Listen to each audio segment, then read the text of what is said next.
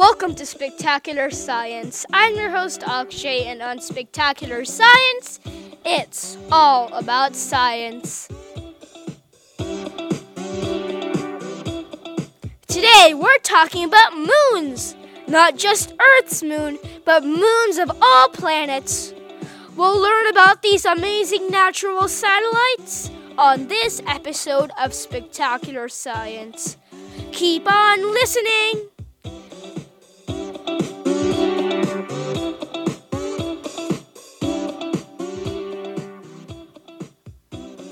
First of all, what is a moon?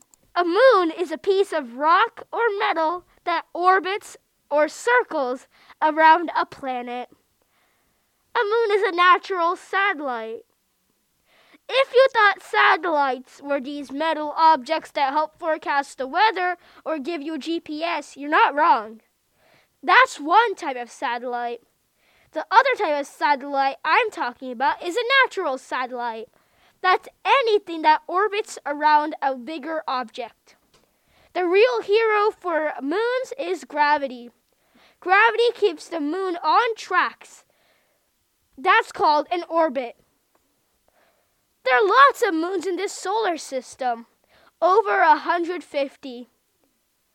But have you ever thought of moons that could one day hold life? Well, scientists are searching about that, and we'll get to that in just a bit. But first, let's clarify some things about a moon.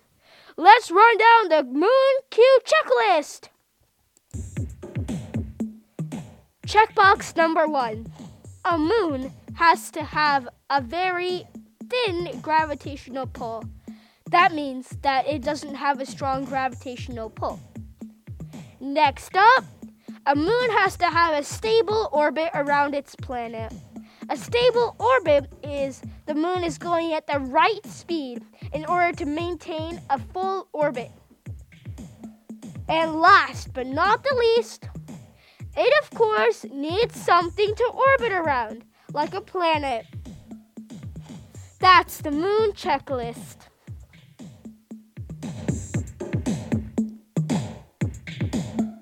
Now, remember that question I asked you earlier? Could a moon have life? Well, the answer is maybe. That's because scientists are studying some of the moons in this solar system and in other solar systems in the universe. Those are called exoplanets, and they also have moons. You see, a moon needs to have almost three things for life to inhabit it. One is a source of energy, like the sun or another star. Two is water, because chemical reactions happen easily in water. And three, and this is very important, some chemicals, especially carbon, to kickstart that life process. Some people have found some of these three elements on planets, moons such as Europa and Titan. Those are Jupiter and Saturn's moons. They're really interesting, and we have actually written blog posts about these two moons. Please check them out. Go to spectacularsci.com slash blog. Anyway, back to inhibiting moons. You see, some moons have, may have water, like Europa, and other moons may have just gaseous atmospheres.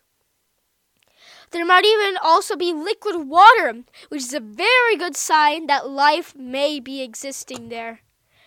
As far as we know, we have not found life outside of Earth. But maybe one day you could be that person who discovers life on another planet or moon. Who knows? Now, finally, why are moons important to planets? Well, we don't really know the impact of moons on other planets, but we sure do know about Earth. One thing that moons can do is they can make the tidal waves. Tide is when the ocean waves come up and down and up and down the shore. That's actually controlled by moons. Even on gaseous planets like Jupiter, you can actually see that with a telescope that sometimes the moons actually tug on Jupiter.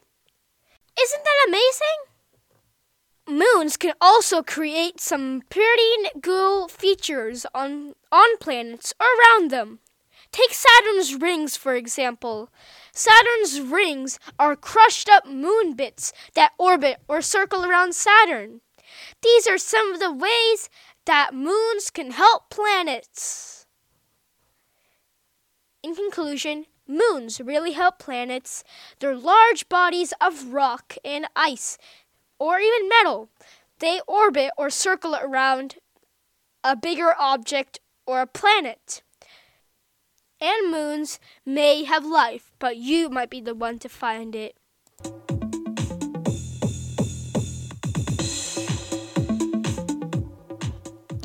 Thanks so much for listening to this episode of Spectacular Science. If you want to contact us, please go to spectacularsci.com slash contact. That's spectacular.com slash contact. We can't wait to hear from you. We also write daily blog posts on our website, so please check them out. Go to spectacularsci.com slash blog to find them. Thanks so much for listening to this episode, and we'll be back with a brand new episode next week. Until then, see you!